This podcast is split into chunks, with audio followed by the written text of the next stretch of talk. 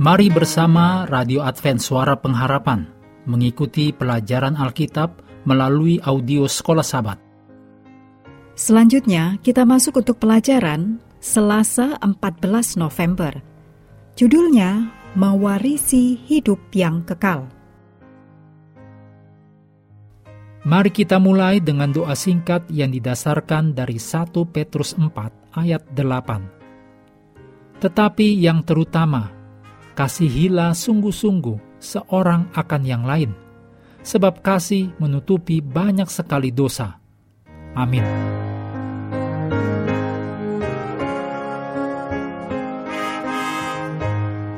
Dalam Lukas 10 ayat 27 dan 28, terdapat jawaban dari ahli Taurat terhadap pertanyaannya sendiri. Ahli Taurat itu telah menanyakan sebuah pertanyaan dan dia sendiri telah memberikan jawabannya. Jawab orang itu, Kasihilah Tuhan Allahmu dengan segenap hatimu, dan dengan segenap jiwamu, dan dengan segenap kekuatanmu, dan dengan segenap akal budimu.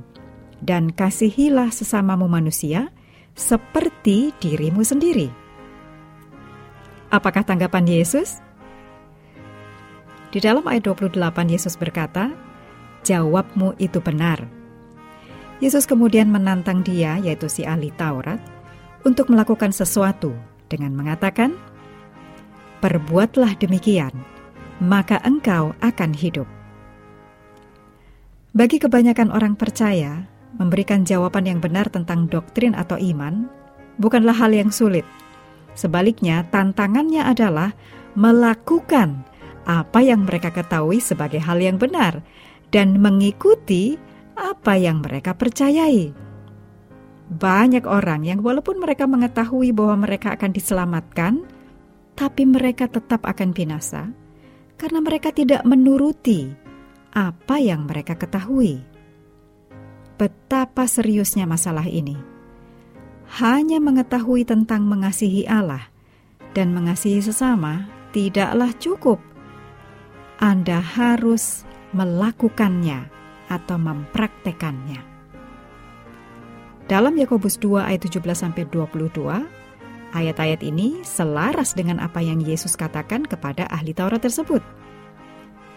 Jika kita mengasihi Allah, kita akan membaca firman-Nya, kita akan berdoa, dan kita akan menuruti perintah-perintahnya, dan kita akan taat atau menurut pada suaranya dengan segenap hati kita. Jika saya katakan saya mengasihi sesama, tapi saya tidak peduli dengan sesama yang ada di dalam gereja, atau jika saya mengabaikan kebutuhan orang lain yang sebenarnya saya bisa membantu, apakah gunanya iman saya? Kekristenan bukan hanya sekedar seperangkat kepercayaan yang unik.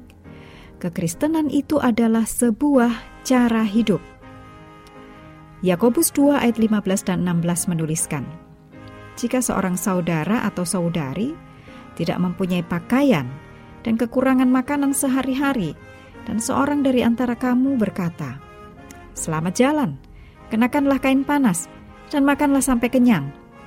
Tetapi ia tidak memberi kepadanya apa yang perlu bagi tubuhnya. Apakah gunanya itu? Seberapa jauh Anda peduli dengan kesejahteraan orang lain? Seberapa jauh Anda mengikuti kata-kata Paulus berikut ini dalam Filipi 2 ayat 4? Dan janganlah tiap-tiap orang hanya memperhatikan kepentingannya sendiri, tetapi kepentingan orang lain juga. Melalui kasih karunia Allah, kita bisa belajar untuk lebih memperhatikan orang lain. Mengakhiri pelajaran hari ini, mari kembali ke ayat hafalan dalam Lukas 10 ayat 27 Jawab orang itu, Kasihilah Tuhan Allahmu dengan segenap hatimu, dan dengan segenap jiwamu, dan dengan segenap kekuatanmu, dan dengan segenap akal budimu. Dan kasihilah sesamamu manusia seperti dirimu sendiri. Kami terus mendorong Anda mengambil waktu bersekutu dengan Tuhan setiap hari, baik melalui renungan harian, pelajaran sekolah sahabat, juga bacaan Alkitab sedunia, percayalah kepada nabi-nabinya yang untuk hari ini melanjutkan dari Pengkhotbah 11. Tuhan memberkati kita semua.